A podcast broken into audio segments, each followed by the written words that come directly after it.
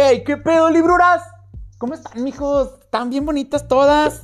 Este, amanecieron muy guapos. Son toda una. Este. Son todas unas personas de conocimiento ustedes, definitivamente. Gracias por estar aquí. Gracias por volver a sintonizar este podcast que es tuyo, es para ti, güey. Amiga, es para que sepas si quieres comprar el libro o no. Eh, si quieres buscar un libro y digas, ese libro, güey, voy a buscar. Está en verga, güey. Este vato me lo pintó bien chingón, lo va a comprar, güey. Este, bienvenidos, bienvenidos una vez más. El episodio de hoy es Cómo hacer amigos e influir sobre las personas. Es un libro de Dale Carnegie, está perrón. Y este es su podcast, El librero de la abuela, güey. Bienvenidos, bienvenidos a El librero de la abuela, güey. Y comencemos, este, así sin más, en corto, hijos, en corto. Vamos a darle porque he admitido que tengo un chingo de tarea, güey, y cosas así, pero no quería dejar pasar la grabación del episodio porque si no, así me voy, así me voy y se me va el tiempo y todo el pedo y tengo muchas cosas que hacer y no los quiero dejar sin episodios, güey, porque después bajo el rating, no te mames, no puede ser eso. Entonces, este libro, bien, ¿por qué este libro? Porque es un libro que me llamó mucho la atención. Ya lo había escuchado un chingo de veces. Es de esos pinches libros que le llaman bestseller, güey. Este, todo el mundo lo compra, todo el mundo habla de él. Es muy famoso, es muy conocido y es muy viejito. De hecho, el libro, eh, la primera vez que se publicó fue en 1936. Fue la primera vez que este libro se publicó. Es un vergal, hijo. No mames. No mames, güey. Te pones a pensar, ya casi. No mames, ya casi 100 años. Vete a la verga, hijo. ¿Qué pedo? Y súper actual, ¿eh? Definitivamente banda, sin pedos. El libro que tengo en mis manos es de la editorial de Bolsillo, que es una editorial que hace libritos chiquitos. Bueno, no es que, los haga, no es que haga libros chiquitos, es que eh, comprime, hace la letra chiquita y todo el pedo para que tengas un libro más chiquito y con menos hojitas. Este libro con esta editorial a mí me costó 244 pesos, que equivale a 12 dólares. Recuerda, sin ese, güey. Así como decimos peso es dólar, sin S, güey. Este, son aproximadamente 300 páginas. Que se me hace que si lo compras acá en, una edición con, con otra editorial, se me hace que va a tener unas 450 hojas, yo creo. Es un libro medio extenso, la neta. Si está. Pues no es pinche libro acá, vergas de pinches mil páginas, güey. Pero está bueno. El libro es un compendio de reglas del autor. Hagan en cuenta que el güey lo divide en cuatro partes y comienza a platicar como reglas en cada una de las partes. Le pone reglas. Eh, ah, en la tercera parte, en el tercer punto de esto, de este, de este episodio, les voy a dar un dato macabroso, güey, de este business. Porque está interesante. Perdón, conforme vamos a ir avanzando, se van a, van a ir viendo por qué les menciono esto. El libro es prácticamente cómo relacionarte con las personas definitivamente el título es, güey. O sea, aunque esté un poco largo, sí es un título que va ad hoc con lo que es el libro, ¿no? Cómo ganar amigos e influir sobre las personas. Definitivamente es eso. Dicen que Dale Carnegie fue de los pioneros en escribir libros de autoayuda, de este de como relaciones públicas definitivamente funciona para las relaciones públicas, ¿no? Este, personas que son gerentes o que son personas de ventas, etcétera. Personas que quieren relacionarse mejor con los demás. Definitivamente este es un buen libro. Pero en las manos equivocadas es un libro bastante peligroso. Ahorita van a ver por qué. Vamos con quién es el autor, quién es Dale Carnegie. Bueno, pues este man. Eh, vamos a leer la biografía que tiene el libro, si quieren, primero y luego ya pasamos a lo otro. Eh, Dale Carnegie nació en 1888 y murió en el 56. Así es, una persona que nacía en 1888 muy difícilmente en la actualidad vive, güey. Prolífico autor norteamericano, es considerado precursor, aquí está, del género de los libros de autoayuda. Entre sus obras figuran Cómo ganar amigos e influir sobre las personas. Gracias, güey, lo estoy leyendo, ya sé. Coma. Cómo suprimir las preocupaciones y disfrutar de la vida. Caray, güey, necesito ese libro. Coma. Cómo disfrutar de la vida y el trabajo. Coma. El camino rápido y fácil para hablar eficazmente. Ese no lo necesito, güey, la neta, así hablo ya. Hablo eficazmente, güey, la neta, definitivamente. Coma. Cómo hablar bien en público e influir en los hombres de negocios. Ese lo necesito, güey. Voy, a comprarlo, güey. La neta. no se crean. Este fue el libro que le pegó a Dale Carnegie. De estos que están, que, les acabo de mencionar. Este fue el bueno, güey. Este vato, de hecho, daba cursos por correspondencia, güey. para la banda acerca de los temas que habla aquí. Daba como que cursos de, por correspondencia de autoayuda o de relaciones públicas y todo este business. Cosas se me hace interesante. Que, eh, muy, o sea, no me imagino yo este mundo de, en la actualidad, la neta, se me hace bien pirata. No, no puedo imaginarme así de, güey, estoy en un curso por correspondencia, qué pedo. O sea, qué vergas, pero qué pedo. Sea, así es, gente, divagué. Entonces, este, este man nace en Nueva York, en un condadito, que era un campo. Entonces el vato alimentaba vaquitas con su mamá y su papá. Cuando el man se gradúa, eh, se va de la ciudad, bueno, se va de su pueblo.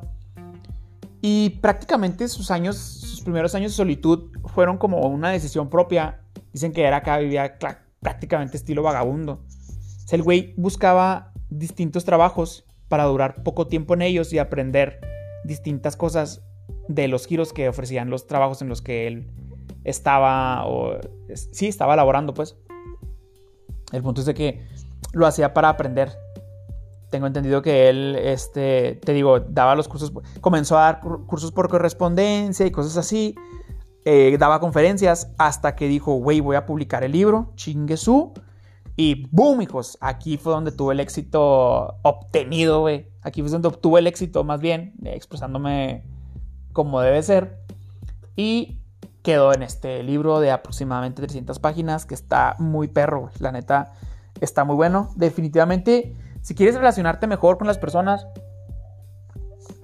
Sorry, necesito tomar agüita. Si quieres relacionarte con las personas acá chido, o quieres mejorar pues ser vendedor, eh, para ser vendedor tienes que saber hablar y todo este business. Ese libro.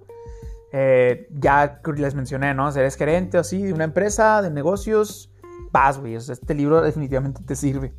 Suena muy trillado, güey, pero es este libro definitivamente te sirve para eso. Entonces, ya vimos la introducción de qué es este libro, de qué se va a tratar y todo este business.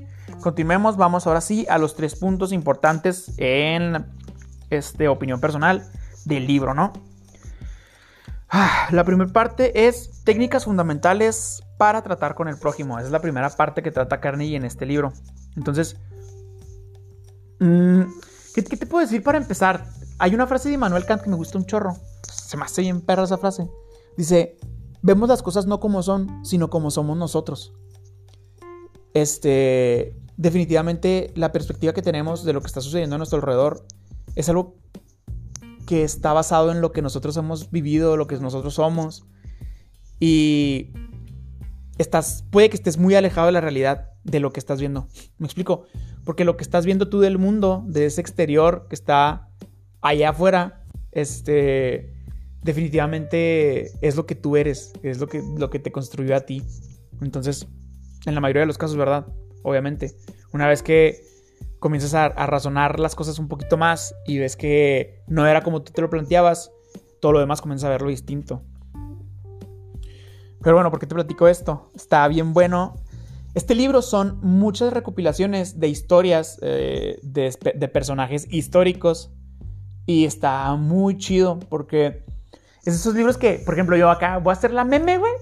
Y me avento acá una lecturita, un capítulo 2 y cuando termino el capítulo cierro el libro y digo, caray, ¿sabes? Como así de, ah, cuánto aprendizaje, güey. Si me explico, está muy, está muy buena las, las, anécdotas, que tiene y la manera en la que las va relacionando para dar el punto al que quiere llegar él con sus reglas.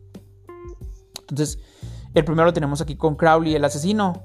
Eh, la, neta, yo no conozco mucho de la historia norteamericana, pero Crowley era un pistolero, güey. Era de esa banda que de los años 20, 30 que hacía su cagadero, porque pues como estaba la neta, la mayoría de las la raza hacía su pinche cagadero porque pues no había de otra, güey. Si no robabas, si no andabas haciendo cagadero, güey, difícilmente tenías una buena vida, güey. Entonces, mmm, me mama decir, eh, cito. Ah, pues sí, mira, dice aquí el 7 de mayo de 1937. En ese año fue este business. Watchen. Al cabo de muchas semanas de persecución, dos pistolas Crowley, el asesino, el asesino, el pistolero que no bebía ni fumaba, se vio sorprendido atrapado en el departamento de su novia en la avenida West End. 150 agentes de policía pusieron sitio a su escondite en, del último piso. Los vatos hicieron un agujero en el techo, güey, hicieron un cagadero, estaban, lo traían en verguiza al vato, güey. Y luego dice, montaron ametralladoras en los edificios eh, vecinos y durante más de una hora en aquel barrio, uno de los más lujosos de Nueva York, reverberó con el estampido de los tiros de pistola y el tableteo de las ametralladoras. Lo traían en verguiza, güey. O sea, traían un pinche cagadero ahí en Nueva York. Hasta que al final lo atrapan. Entonces, está bien cabrón este rollo. Se me hace bien chida esta historia. prácticamente con lo que inicia el libro. Este. Porque cuando lo atrapan, el vato, mientras estaba la, la balacera, detrás de un sillón estaba escribiendo una carta. Entonces escribe la carta y al final de la carta, a ver, a ver si encuentro así rápido que decía. Ah, mira, dice, en esa carta expresó, tengo bajo la ropa un corazón fatigado, un corazón bueno, un corazón que a nadie haría daño. Escribió dos pistolas Crowley. Pero, o sea, este men, eh, no sé si sepan, una vez, eh, guáchense lo que escribió este vato. Dice, lo que escribió decía, tengo bajo la ropa un corazón fatigado, un corazón bueno, un corazón que a nadie haría daño. Pero este vato, entre los múltiples asesinatos que se aventó, una vez lo paró la policía. Entonces el oficial se acerca a él. o sea, apenas estaba acercando a la ventanilla de este man cuando lo había detenido y el güey dicen que vació el revólver en el policía. O sea, ni siquiera le dijo por qué lo había detenido, ni siquiera nada, güey. El vato a sangre fría, boom, así disparo. ¿Sí me explico? Hasta que y lo mató y ya tirado en el suelo, el policía sin vida, el vato siguió, vació el revólver en él. Es el mismo cabrón que está escribiendo que a nadie haría daño, güey. O sea, explícame eso. ¿Sí explico? O sea, dentro de la perspectiva que este vato tenía como asesino, como este tirador y todo este business, él creía que pues él hacía el bien, güey. Y está bien cabrón ese pedo como dentro de nuestra perspectiva siempre estamos bien, o sea, no somos capaces de, decir, a ver, güey, estaré mal. O sea, la estaré cagando, güey. La primera regla que tiene Dale Carnegie en este libro es no critique, no condene ni se queje. a mí me parece muy bien y cuando comiences a notar que tu vida, o bueno, cuando, cuando comienzas a darte cuenta de que el dejar de hacer este, estas tres cosas mm, tienen un efecto positivo en tu vida, lo sigues haciendo. Sigues dejándote de quejar, eh, prefieres evitar este, las, eh, las condenas, no juzgas y la, la, neta, la vida se vuelve más livianita. No andas batallando, no traes corajes atorados, güey. Los pedos no los, no los estás atorados y la pancita está a gusto, güey. ¿Sí me explico? Entonces, pues no lo sé. A mí me parece... están buenísimas las reglas que tiene. Bueno, lo que le, le llama reglas, ¿verdad? Porque está... Acá, neta, ojeo y digo, caray, está muy bueno el libro. Luego, despierta en los demás un deseo vehemente. Vehemente es así como muy apasionado, como algo muy... con mucha fuerza, un deseo fuerte, ¿no? Y eh, tengo que leerles la paginita 75 para pasar a esta parte, güey, porque está muy bonito. Es de unos niñitos, güey. Despierta en los demás un deseo vehemente. Entonces, hay dos historias están muy buenas. Quiero ver cuáles voy a platicar primero. Porque está chidote. Miren, el primero es de un niño. Les voy, a, les voy a platicar este y el otro se los leo. El primero es de un niñito que estaba muy flaquito. Entonces los papás estaban batallando mucho con él para que comiera. Y los papás le decían al niño, a papá le pondría muy contento que usted se comiera sus verduritas. O a mamá le encantaría que su hijo fuese un niño que siempre se come y acaba todo el plato de comida, ¿no? Y así. Entonces, lo que trata de decir Carnegie con esto es de que siempre, siempre estamos hablando de nosotros, pero nunca le inculcamos a los demás una manera en la que ellos sientan o algo les, arraigamos en, este, desarrollamos en ellos una narrativa que les haga creer o que les haga este, desear lo que ellos quieren lograr para poder obtenerlo. O sea, el punto es de que cuando el papá del niño platica con Carnegie, este vato le dice, no, güey, pues que la estás cagando, ¿no? O sea, necesitas hablar de algo que a él le gustaría lograr para que él pueda comer más. ¿no? Así, a grandes rasgos, fue lo que le, dice el autor a este man. Y comienza a preguntarle a la mamá qué ocurre alrededor de la vida del niño, ¿no? Ella que tenía más contacto, que estaba más tiempo con él, porque pues él trabajaba y todo este rollo, ¿no? El punto es que la mamá le platica que en el barrio había un morrillo que siempre era bien culo el cabrón y los traía en bajada a todos los demás. El típico morrito, güey, mamado, gordito, güey, acá entre gordito y mamado, con siete años ya podría poner, ya podría estar en la cárcel, güey, pagando y, lo que debe, güey. Ya es pinche morrito de siete años que paga impuestos, güey. Así, ya declara el cabrón, güey, ¿no? Entonces, este, el morrito, este, el hijo del, del vato que te estoy platicando la anécdota, tenía un triciclo. Entonces, el morrito no podía salir en su triciclo porque este pinche morrillo abusón se lo quitaba. O sea, le pegaba, le agarraba el pinche triciclo, se paseaba, lo vergueaba y toma, güey, ya acabé. ¿Sabes cómo? Entonces, dice el papá, bueno, eh, cuenta Carnegie que el papá lo que decidió hacer fue hablar con el hijo y decirle, si tú comes tu comida bien, como debe ser, y que te chingas las espinacas como el Popeye, güey, etcétera, y todo el pedo, vas a tener la musculatura, vas a tener el físico adecuado para poderte defender contra ese maldito un hijo de perra, güey. El niño comenzó a comer. ¿Sí me explico? O sea, vergas, güey. Si necesito comer para verguearme ese cabrón, presta, güey. Yo como. ¿Sí me explico? Y así, pues, relacionas las, demás cosas en tu vida. Ando bien sequito, hijos. Estoy tomando mucha agüita. Entonces, este, así es como te avientas ese business para poder que los demás hagan algo que realmente les interese. Si tú tienes problemas con, no sé, tu pareja, con tu novio, con tu esposo, y quieres que él haga algo que te parece que podría ser mejor para él, o incluso sabes que es mejor para él y él lo sabe también, trata de llegarle de esa manera, no le digas, es que yo he hecho esto, es que yo, es que yo, o es que él, o es... No, güey, habla de, de, esa persona. Busca algo que a él le interese para que lo pueda lograr. Si no, no vamos a, si no logramos, como dice Carnegie, que los demás, este, si no les implantamos un deseo de lo que ellos quieren lograr, pues no lo van a hacer, ¿no? Y platica también lo de el, otro niño, era un niño que eh, se orinaba en la cama, güey. A ver si lo encuentro aquí rápido. Mira, cito. Aquel niño comía espinacas. Ah, no, la estoy cagando, la estoy cagando. Dice, ya, por la mañana, la abuela despertaba, tocaba la sábana y decía, mira Johnny, mira lo que hiciste anoche.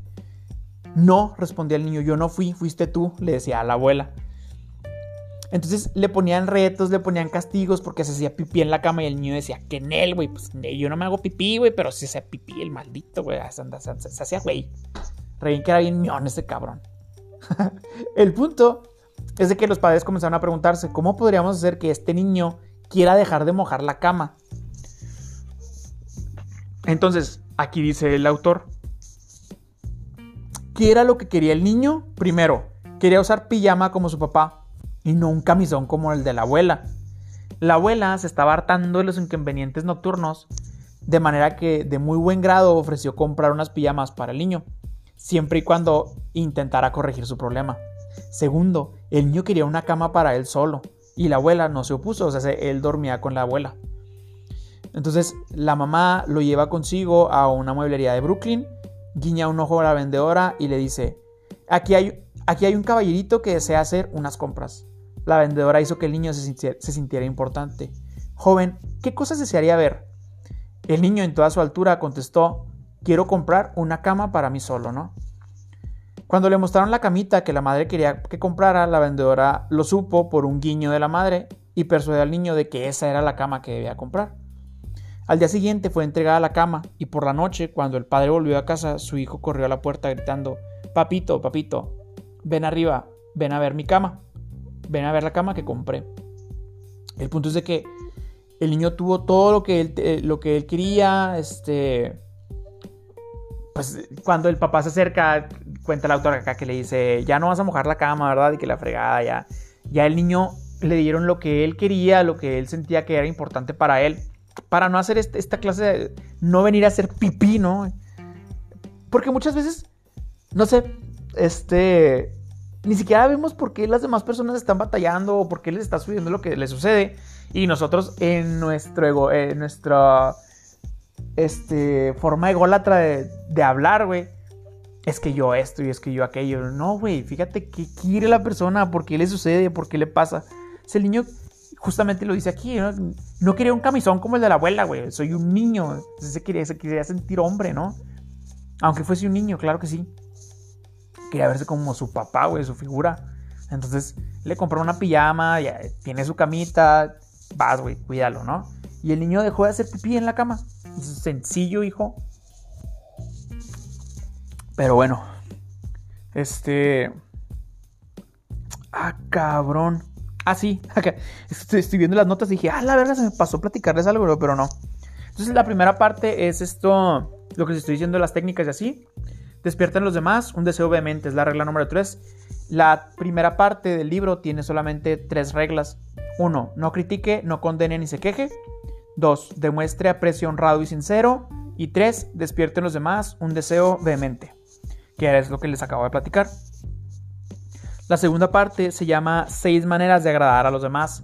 Aquí ya está comenzando a que lo primero era como que cómo relacionarte, cómo, cómo sentirte tú bien para que los demás estén a gusto contigo y todo este business. Y ya la segunda es cómo hacer que las demás personas les agrades. O sea, te vean y digan, ese, ese güey, ese man, eh, es todo el pedo, güey, ¿no? Ese cabrón es la verga, güey. Pues esa morrita es todo el puentacho, hijo. Y así está la segunda parte. Entonces, para yo platicar la segunda parte, tengo que pasar a la página 94. No mames, güey, la vi en la 94. Estoy en otro nivel, güey, la neta. No es por ser mamón, estoy bien perro, güey. Ah, estoy bonito esta, anécdota. no mames. Es que ya está bien bueno este libro. Bueno, va. La página 94 habla de una estudiante de enfermería y el interés sincero. Era el día de acción de gracias y yo tenía 10 años. Estaba en una sala de beneficencia de un hospital y al día siguiente se me haría una importante operación de ortopedia. Sabía que lo único que me esperaba eran meses de confinamiento, convalecencia y dolor. Mi padre había muerto, mi madre y yo vivíamos solos en un pequeño departamento y dependíamos de la asistencia social. Mi madre no podía visitarme ese día porque no era el día de visitas en el hospital. A medida que transcurría el día me abrumaba cada vez más el sentimiento de soledad, desesperación y miedo. Sabía que mi madre estaba sola en casa preocupándose por mí, sin compañía alguna, sin nadie con quien cenar y sin el dinero siquiera para permitirse una cena del Día de Acción de Gracias. Me subían las lágrimas y terminé metiendo la cabeza bajo la almohada y tapándome con todas las frazadas. Lloré en silencio, pero con tanta amargura que me dolía el cuerpo entero. Una joven estudiante de enfermería oyó mis sollozos y vino hacia mí. Me hizo asomar la cabeza y comenzó a secarme las lágrimas me contó lo sola que estaba ella, pues debía trabajar todo el día y no podía pasarlo con su familia. Me preguntó si quería cenar con ella. Trajo dos bandejas de comida, pavo, puré de papas, salsa de fresas y helado de crema, de postre. Me habló y trataba de calmar mis temores, aun cuando su hora de salida eran las 4 de la tarde. Se quedó conmigo hasta casi las 11 de la noche. Jugó varios juegos conmigo y no se marchó hasta que me quedé dormido. Desde entonces han pasado muchos días de acción de gracias, pero nunca pasó uno sin recordar aquel y mis sentimientos de frustración, miedo, soledad y la calidez y ternura de la desconocida que me hizo la vida más soportable en ese momento. Dice el autor, si quiere gustar a los otros, si, tiene, si quiere tener amigos de verdad, si quiere ayudar a los demás, al mismo tiempo se tiene que ayudar a usted mismo. No olvide esto, regla número uno, de las seis maneras para agradar a los demás. Interésese sinceramente por los demás. Definitivamente no es fácil y no cualquiera tiene este, la idea de, de lo que es el, ¿cómo se le puede llamar? Ah, ¿Cómo se le llama? así como los, los, quienes son maestros, dedicarse bien la profesión, o sea, llevarla a cabo la profesión como debe ser, no cualquiera. Y definitivamente la enfermería, caray, qué profesión. Y, está muy bonito, o sea, está... El día de acción de gracias, estás con una persona ajena a tu familia, no la conoces, no tienes ni idea qué, pero tienes tan puesta la camiseta, te gusta tanto tu trabajo, eres, eres tan buena persona, güey. O sea, el, este vato, esa acción que ella hizo ese día, esas pocas horas de su vida, no las olvidó nunca. Se las, se las llevó hasta la muerte, ¿sí me explico? Y es una anécdota que siempre va a platicar. Y así nos ha pasado a nosotros. ¿Cuántas veces no, no han hecho algo bonito por nosotros y no te pases, no, no lo vamos a olvidar nunca? Porque por más pequeña que haya sido la acción, fue sincera y se queda para siempre. Es algo que dice Carney aquí y se me hace bien, bien suave la neta.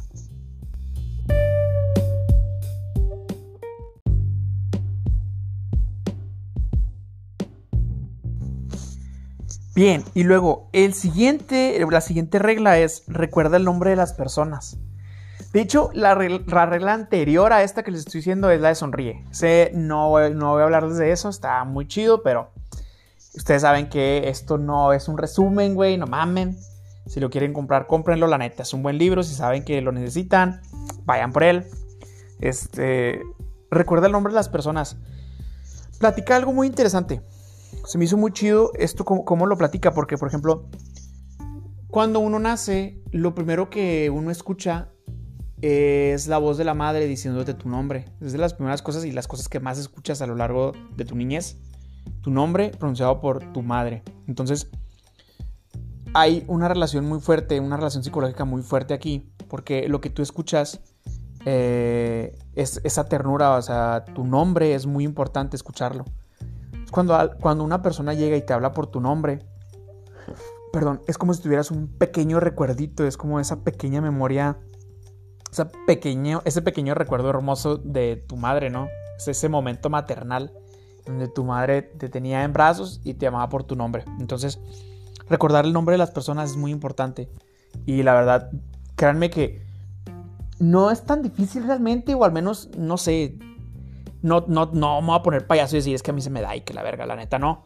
Pero el punto es de que si te esfuerzas un poco y incluso Carnegie te da tips, ¿no? Para que lo puedas relacionar. Por ejemplo, eh, su nombre, tienes su nombre, por ejemplo, yo en el trabajo, entra una persona nueva al jale y para relacionarlo yo, yo normalmente soy el que hace las entrevistas. Entonces, eh, hago una relación con algo que a él le guste, ¿no? Por ejemplo, la última persona que entró este, tenía su nombre y le pregunté si le gustaban los deportes. Ya me dijo, no, sí me gustan los deportes. Este, le dije que, te gusta, practicas alguno. Me dijo que el fútbol.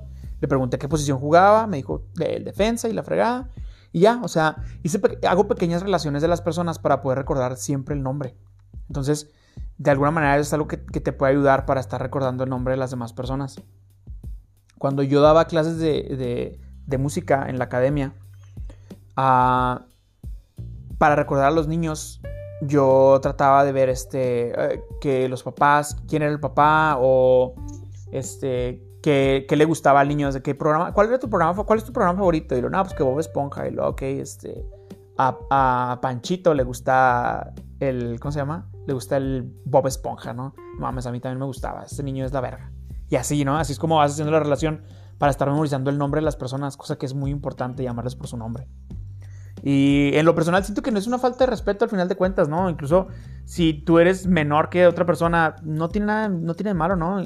Ingeniero Joaquín. O si le llamas el nombre completo, ingeniero, no sé, ingeniero tal y su apellido, no tiene, ninguna, no tiene ningún problema.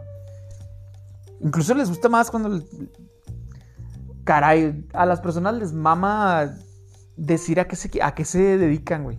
No, o sea, tú le dices a alguien pues, alguien se dedica, tiene una maestría o maestro, un doctorado, doctor. No mames, güey, imagínate eso, les mama aún más. El punto es que recuerdes el nombre de las personas, es muy importante. Y luego tiene otra anécdota que se me hace muy padre. Está en la página 124. Lástima, gente, que ahora sí no lo abrí justo en la hoja, güey. Es triste, güey. Sí duele. Sí, no se puede ser perfecto todo el tiempo. Payasote, ¿no? Este tiene una historia muy suave de el, abogado marinero, güey. Eh, platica William Lyon Phelps. A la perra, pinche nombrazo. Cuando tenía 8 años y me encontraba un fin de semana de visita en la casa de mi tía, este, llegó una noche un hombre maduro, salía con mi tía, y después de una cortés escaramuza verbal con mi tía, volcó su atención a mí. Por aquel entonces me entusiasmaban los botes y los barcos, y el visitante trató este tema de una manera que me pareció sumamente interesante. Cuando se retiró, hablé de él con entusiasmo. ¡Qué hombre! ¿Y cómo se expresaba de la navegación? Mi tía me informó que era un abogado de Nueva York, que no tenía interés alguno ni experiencia en los botes ni en los barcos. Pero, ¿por qué hizo más que hablar de botes y barcos? La tía le contestó, porque es un, porque es un caballero. Advirtió que te interesaban los botes y habló de las cosas que sabía que te interesarían y agradarían. Quiso hacerse agradable. Nunca olvidé las palabras de mi tía. Expresa esta persona. Y es cierto, cuando tú te interesas en, en lo que las demás personas les gusta, esas personas van a poder platicar contigo de eso. Y es que muchas veces somos unas personas que parecemos caballitos de carreras, güey, y nada más vamos enfocados en lo que nos interesa. Y si nos preguntan de algo, ni siquiera sabemos qué vergas de eso, ¿no? Porque no nos interesamos en lo que las demás personas les interesa y les agrada para poderles gustar. Y me refiero a gustar en, en el buen aspecto, no simple y sencillamente para tener una relación con alguien o no. Es de que si tú hablas con las personas y te interesas por lo que ellos están hablando, puedes conocer algo más, puedes abrir tu panorama y no eres ese, o sea, te estás quitando ese, no me acuerdo cómo se le llama, que llevan los caballos para solamente ir viendo hacia enfrente. Entonces, güey, no eres de carreras, relájate, detente, escucha a los demás que tienen que platicar contigo. Porque si no te interesas en eso, pues, o sea, definitivamente somos, buenos en lo que hacemos porque lo hacemos mucho. Es una frase que siempre me la paso diciendo. Y lo digo porque tiene, tiene que ver aquí, porque tú eres experto en una cosa, todos somos ignorantes de algo. Entonces tú eres experto en algo, pero eres ignorante definitivamente de otras cosas. Entonces esa ignorancia te la puedes quitar simple y sencillamente preguntando más. Y la verdad, suelo hacerlo. Este, así de... Me fui al, al... Hoy en día soy una persona que no sabe de todo, güey, definitivamente. Claro que no. Pero lo que conozco es porque lo fui preguntando. Conforme fui conociendo personas, distintas, personas, y me platicaban algo que yo no conocía, les decía, güey, o sea, explícame más. O a ver, dime más de eso. ¿Sí me explico? A eso que te dedicas, cuéntame más. No, pues es que esto se hace así, acá y allá, me daban datos. Se comenzaban, a, se comenzaban a enamorar de la plática y decían absolutamente todo lo que ellos conocían. Y ese conocimiento me lo transmitían a mí. El punto es de que llega un momento en el que has escuchado tanto y realmente te has interesado en ello e investigaste más. O sea, no solamente es lo que te han platicado, sino lo que has investigado y lo que has leído de ello. Y llega un punto en el que cuando conoces a otra persona, puedes hablar con ella de eso mismo que a ella le gusta, porque tú ya conoces y haces la plática más amena, o sea, se vuelve más interesante la plática. No eres un cabrón que solamente está hablando de una sola cosa porque pues no sabe hablar de otra cosa, no sabe hablar más. Definitivamente es una regla que sí, sí le, sí comparto con este man, o sea, sí me parece muy, muy importante eso. Este. En este punto él habla de seis reglas. En el punto que les decía de seis maneras de agradar a los demás, son seis reglas. Interese sinceramente por los demás, sonría, recuerde que para toda persona su nombre es el sonido más dulce e importante en cualquier idioma. Sea un buen oyente, anime a los demás a que hablen de sí mismos, definitivamente sí. Este, hable siempre de lo que le interesa a los demás y haga que la otra persona se siente importante y hágalo sinceramente. los otros dos capítulos que tiene, las otras dos partes que faltan de este libro, son el dato macabroso que te voy a dar. La tercera parte se llama Logre que los demás piensen como usted. Y la cuarta parte se llama Sea un líder. Este libro se ha, este, ¿cómo se puede decir? Se ha prohibido en varios países. O sea, está prohibido en varios países y es peligroso. Se, dice que varios delincuentes, varios este, asesinos seriales y psicópatas han leído este libro, güey. O sea, está entre los libros que han leído para poder lograr sus hazañas. Siguieron al pie de la letra lo que viene en este libro e hicieron que las demás personas se sintieran atraídas e influenciadas por esas personas e, hicieran lo que ellos querían. Por eso es que te digo que el libro está en las manos equivocadas, es un libro peligroso.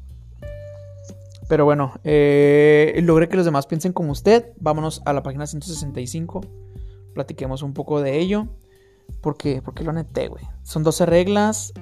Si te equivocas, admítelo. Caray, sí, güey. ya vi por qué lo puse. A ver, veamos. Ok, ya, ya, recordé, la, ya recordé la anécdota. Este, habla de un, policía que montaba a caballo. Se, era un vato que iba paseando con su perrito en un parque. Entonces, el man, como era un perrito chiquito, pues no hacía daño a nadie ni nada. Lo, lo traía sin correa y sin bozal. Entonces, el perrillo andaba por donde él quería y todo el pedo, él iba caminando, el perrillo lo iba siguiendo y así, ¿no? El punto es que dentro de las reglas de ese parque estaba la de no dejes a tu perro sin bozal y no lo dejes sin correa. Entonces, cuando se topa, se al policía, el policía le hace, la hace pedo y le dice, oye, güey, ¿qué onda? Porque traes tu perro, no deberías de traerlo así. Este... Es ilegal y que la chingada, la otra que te vuelva a ver, güey, te voy a multar, ¿no? Ya el vato, ok, está bien, este, discúlpeme, no, no volverá a pasar y todo el pedo, ¿no? Entonces, el vato dice que sí lo, que sí lo obedece, o sea, sí le hace caso y sigue paseando a su perro sin. Este, sigue paseando al, perro ya con la correa y todo el rollo. Y este.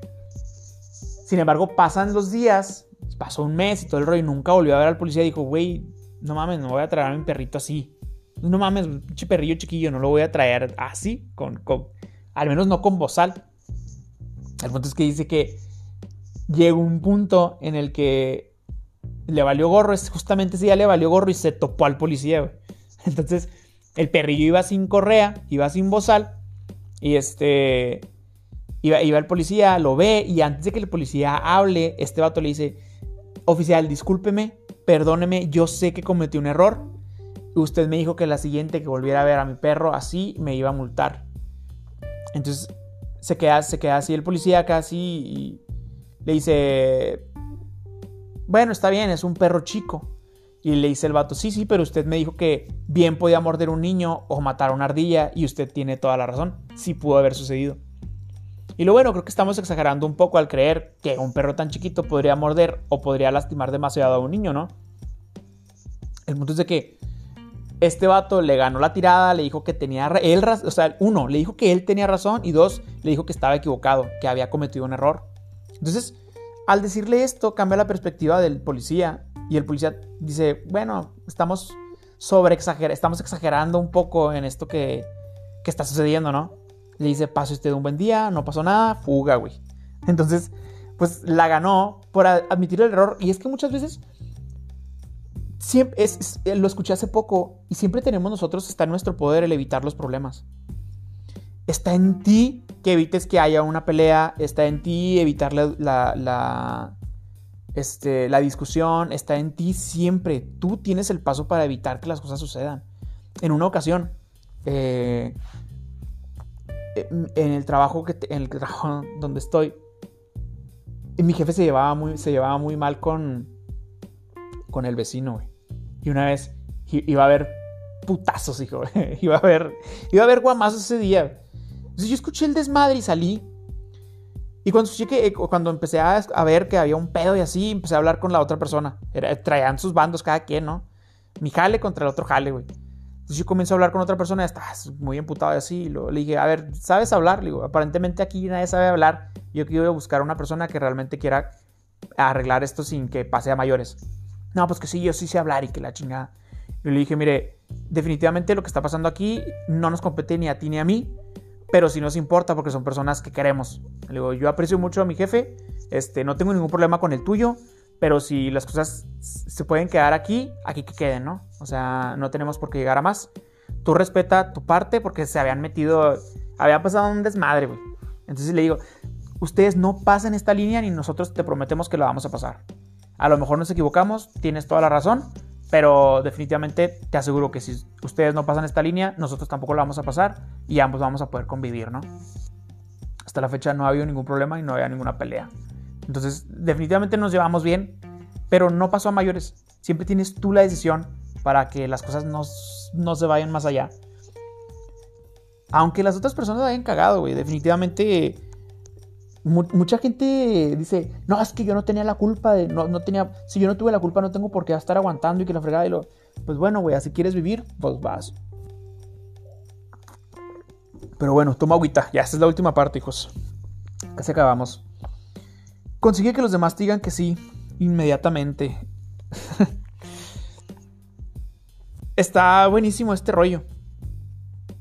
Eh, lo, que quiere, lo que quiere decir con esto, o con, esta parte de, sus reglas, Carnegie, de que cuando tú estés teniendo una discusión, eh, vayas haciendo que las demás personas asientan, vayan diciendo que sí a lo que tú vas, a, a, los argumentos que tú vayas dando, para que cuando llegue el punto en el que tienes que cambiar su perspectiva, digan que sí, ¿no? Es como por ejemplo, eh, vuelvo, a, dar un ejemplo de cuando me estaba agarrando con mi jefe. una, de las ocasiones que me estaba agarrando acá con mi jefe. Eh, él, tenía. Él estaba diciendo que ni madres, que las pinches ventas y que la verga. Y digo, bueno, estamos de acuerdo en que las ventas han estado bajando porque era una temporada baja. Y yo, no, pues que sí. Como también estamos de acuerdo en que definitivamente algunas cosas se han estado haciendo mal. Le digo, ya hicimos, me le dije, como definitivamente algunas cosas el equipo de ventas lo ha estado haciendo mal. No, pues que sí. Este, le digo, estoy le dije, si sabías que ya estoy, si sabía que ya estoy trabajando en hacerle plan de ventas para que las cosas cambien. Ya le platiqué lo que vamos a hacer, ya le dije cuál es la manera en la que lo vamos a hacer. Sí. Le digo, definitivamente cree que me pueda esperar un mes en lo que estoy arreglando esto, ya saqué los costos, ya los conoce, ya sabe cómo va a estar, nada más déme chance para que el proyecto comience a trabajar bien. Ok, sí. ¿Sí me explico? Y se acabó. ¿Sí me explico? Fui argumentando de cierta manera para estar obteniendo tantos sí como sean posibles para que la respuesta final sea aceptable, o sea, estuviera aceptando lo que yo estaba diciendo y la pelea terminara ahí, ¿no? Que también otra, otra. Se, me hace muy interesante también. Otra de las cosas que voy a meter aquí no, tiene nada que ver con este libro. De ese libro del Gua. Yo sé que hablo mucho de él. Está muy bueno, la neta. Les prometo que en cuanto lo termine voy a aventarme el episodio de él. Es de Laura y Mai. Es un muy buen libro. Y en una de las partes de la cultura oriental habla acerca de que las personas gritan cuando están lejos unos de otros. Las personas gritan porque sus corazones están alejados. Entonces hace una referencia acerca de que tú te encuentras en el punto A y la otra persona se encuentra en el punto B. Sin embargo, de punto a punto puede haber 10 metros. Entonces, si tú estás hablando bajo o estás hablando a un nivel normal, la persona a 10 metros no te va a escuchar, definitivamente. ¿Y qué tienes que hacer? Tienes que gritar. Perdón. El punto es de que lo mismo sucede con los corazones. Cuando tu corazón está muy separado de la otra persona, tienes que gritar. Sin embargo, si tu corazón está cerca de los demás, no hay por qué estar alzando la voz. Y dije, ¡hala! O sea, cuando yo leí eso en aquel libro, me quedé, no mames, ¿qué pedo? Hice tuve flashbacks de mi juventud, de, de mi pubertad, güey, adolescencia con mi mamá. Me la pasaba del chongo, güey. O sea, nos pasábamos gritándonos y diciéndonos cosas y la fregada. Y cuando cumplí 23, 24, comencé a, cambiar mi perspectiva, comencé a leer, a instruirme, busqué, tuve sesiones con psicólogo, con una, una psicóloga y todo el rollo. Y comencé a comprender que la vida no era como yo creía. Y mi relación con mi mamá cambió, cambió bastante. Y cambió para bien, definitivamente. Entonces, mm, es, es, muy importante que tu corazón esté cerca de los demás. No hay necesidad de gritar, güey. O sea, y después es que me caga mi pinche jefe y que la verga, sí, güey, te puede cagar tu jefe. Pero al final de cuentas, tú eres el que está viviendo su propia vida. O sea, la película es tuya, güey. ¿Vas a permitir que la película sea, tenga un final dramático, güey? O, o va a ser un final feliz. Tú eres el que decide, ¿no? Buda tiene una, frase muy vergas de ese pedo que probablemente no me voy a acordar. Este. Dice que. Mmm, Ah, no me acuerdo cómo está. El, punto, lo que quiere decir es que el sufrimiento es opcional. Como la, tristeza es inevitable, algo así creo, pero el sufrimiento es opcional. O sea, tú decides si vas a sufrir o no. Y eso está muy cabrón, se me hace muy, muy bonito. Entonces, eh, obtén los, los los más cis que puedas para que tu corazoncito no esté alejado de las personas y las discusiones terminen sin ser discusiones. Y por último, Permite que las personas hablen. Deja que los demás hablen. Deja que las personas hablen de ellas mismas. A la gente le mama hablar de sí mismo. Y aunque tú quieras o no, este, pues claro que te mueres por hablar, ¿no? Claro que te mueres por, te mueres por decir las cosas. Pero cuando las demás personas hablan y dicen y cuentan, ellas están felices, están siendo ellas. Y van a apreciar que tú los escuches. Eh, de verdad. O sea, me ha, pasado infinidad de veces, sobre todo. Eh, el ejemplo perfecto es la gente mayor, ¿no? En varias ocasiones me ha tocado estar hablando con personas ya grandes y platican, los dejo yo hablar, decir lo que ellos quieren y así. Y al final me dicen, Daniel, gracias por escucharme. Dani, gracias por escucharme. Este, disculpe que le haya quitado un momento de su tiempo, pero no, para nada. digo, gracias a usted por platicar acerca de cosas que son importantes para usted. Digo, para mí también es importante. Entonces, güey, amiga, si te dedicas a las ventas, no mames, está bien cabrón. Y ¿sabes qué pasa mucho? Con los vendedores. Tiene, hay, hay, un libro muy bueno de Grant Cardone que se llama Vendes o Vendes. Eh, en, ese libro, banda, lo presté. Entonces, tonto es aquel que presta un libro, pero más tonto es aquel que lo devuelve. Entonces, ese libro nunca me lo devolvieron, güey. Lo voy a volver a comprar para hacerles la reseña. Bueno, la no reseña, hacerles este, un episodio de este, de este podcast acerca de eso. Pero cuando eres vendedor, me pasó mucho iba aprendiendo, o sea, fue, fui, estuve en varios jales y aprendí distintas maneras de vender, güey. Entonces, en el giro de, de la ropa de, textil, güey, acá trabajé en Sixty, güey, en Sixty. Y trabajé en bienes raíces también. Este, ahora estoy en el, en el área de, de la industria, güey. Está chido. El punto es de que cuando aprendes a dejar, a dejar que las demás personas hablen, tú vas teniendo eh, suficiente, suficientes herramientas e información para poder hacer la venta más fácil, eh, más sencilla. Porque las mismas personas te están diciendo que necesitan. Mira, bien sencillo, güey. La gente que va a comprar un celular. ¿Quién lo va a comprar? Este, una señora de cincuenta y tantos años, ¿no? Ok. ¿Para qué quieres su celular? No, pues que mire, mi hijo, la verdad, me gusta mucho tomar fotos. Entonces, ok, le gusta mucho tomar fotos a la doñita y todo el business. Mire, este celular toma unas fotos increíbles. Pero si tú le dices, es que este celular tiene tanta, tanta memoria RAM, tiene, tanto, tiene un procesador tal, este, súper veloz y que la verga. Le vas dando tantos datos de tecnología que la señora se siente abrumada de tanta información y dice, güey, de ese celular no lo va a poder ni mover. ¿Sí me explico? Entonces, tienes que obtener los suficientes datos. También, por ejemplo, una vez me tocó cuando estaba en las bienes raíces, de que una familia iba a tener a su primer hijo.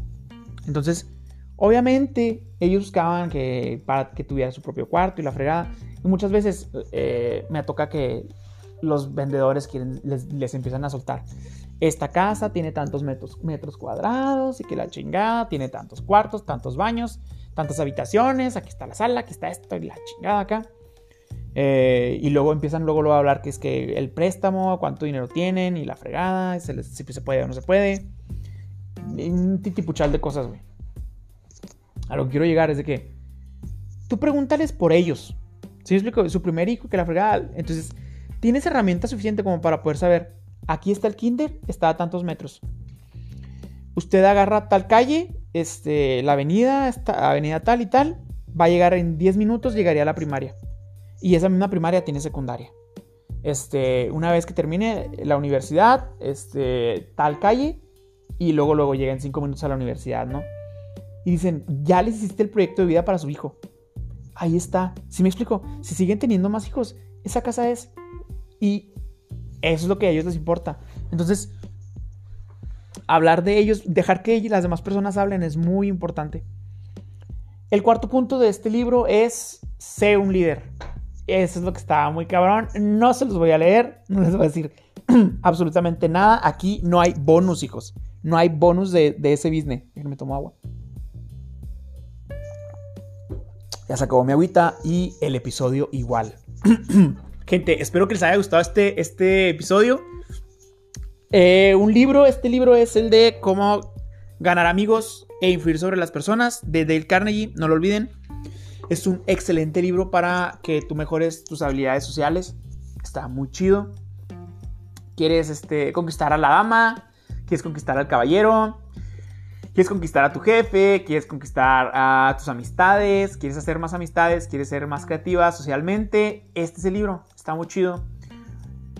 Úsalo con fines eh, amigables y amistosos. No te pases de madre. Sí, definitivamente es un libro peligroso en, perspectiva propia. Es un libro peligroso en las manos equivocadas. Yo soy Dani Ambriz. Este es el episodio de cómo hacer amigos e influir sobre las personas. Están ustedes escuchando y acaban de terminar de escuchar El librero de la abuela, güey. Este. Este librero que es de mi abuelita, pero tiene mis libros. Cuídense mucho, espero que les haya gustado. Si quieren saluditos, déjenme este en mi Instagram un DM y digan, ¿qué saludos, güey? Y te saludo, hijo desde donde me escuches y todo el business. Sin pedos, hijo. Sobres, amigo, amiga. Libreritos, libruras. Los amo. Están bien bonitos. Están bien esponjositos, güey. Bien abrazables. Los quiero mucho. Neta, quiero leerlos a todos ustedes, güey. Cuídense mucho. Espero que pasen una bonita tarde, una bonita mañana, una bonita noche. En compañía de los suyos. Los amo.